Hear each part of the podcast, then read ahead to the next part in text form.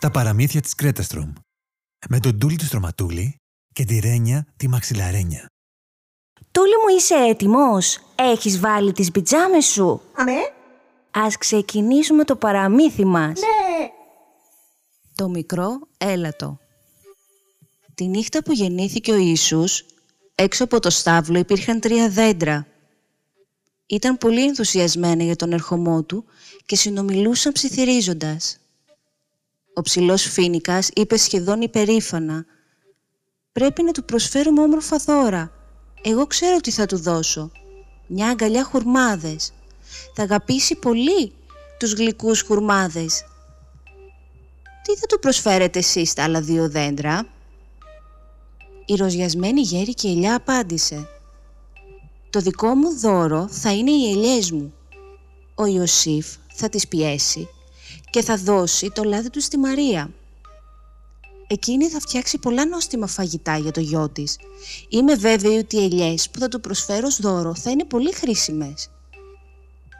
Μετά τα δύο δέντρα στράφηκαν προς το τρίτο, που ήταν ένα πολύ νεαρό έλατο και είπαν «Τι μπορείς να δώσεις εσύ για δώρο» Είσαι τόσο μικρό για να έχεις καρπούς, αλλά ακόμα κι αν ήσουν μεγάλος, δεν θα είχες παρά μόνο σκληρά κουκουνάρια που δεν είναι χρήσιμα σε κανένα. Ούτε φύλλα έχεις, παρά μόνο μητερές βελόνες που θα τσιμπούσαν το μωρό αν σ' άγγιζε. Τι κρίμα. Αληθινά δεν ξέρουμε τι θα μπορούσες να δώσεις. Το μικρό έλα το φάνηκε τόσο πολύ λυπημένο, ώστε ήθελε να χωθεί μέσα στο έδαφος και να κρυφτεί. Μουρμούρισε σιγανά κι όμως τον αγαπώ εγώ, όσο και εσείς τα δύο μεγάλα δέντρα. Αλλά αυτά δεν άκουσαν, καθώς αναρωτιόνταν πότε ο Ιωσήφ θα έβγαινε από το στάβλο για να μαζέψει τους χουρμάδες τους και τις ελιές τους. Εν τω μεταξύ, έκανε πολύ κρύο. Η παγωνιά φυσούσε με την κρύα αναπνοή της και ό,τι άγγιζε καλυπτόταν από ασημένια πάχνη. Όλα φαίνονταν όμορφα, αλλά πιο πολύ το μικρούτσικο έλατο που έλαμπε στο φως των αστεριών με τις πολλές βελόνες τους σκεπασμένες από παγοκριστάλλους.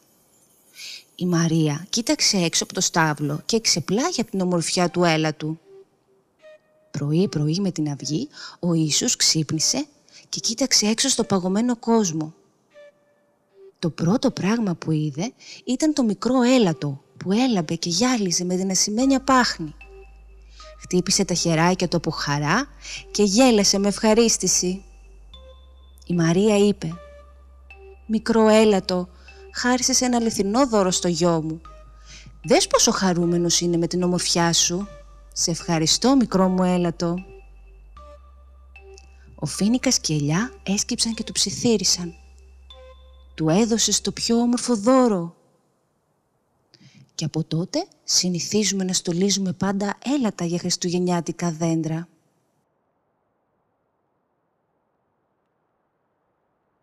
Καληνύχτα, Τούλη. Καληνύχτα, παιδιά.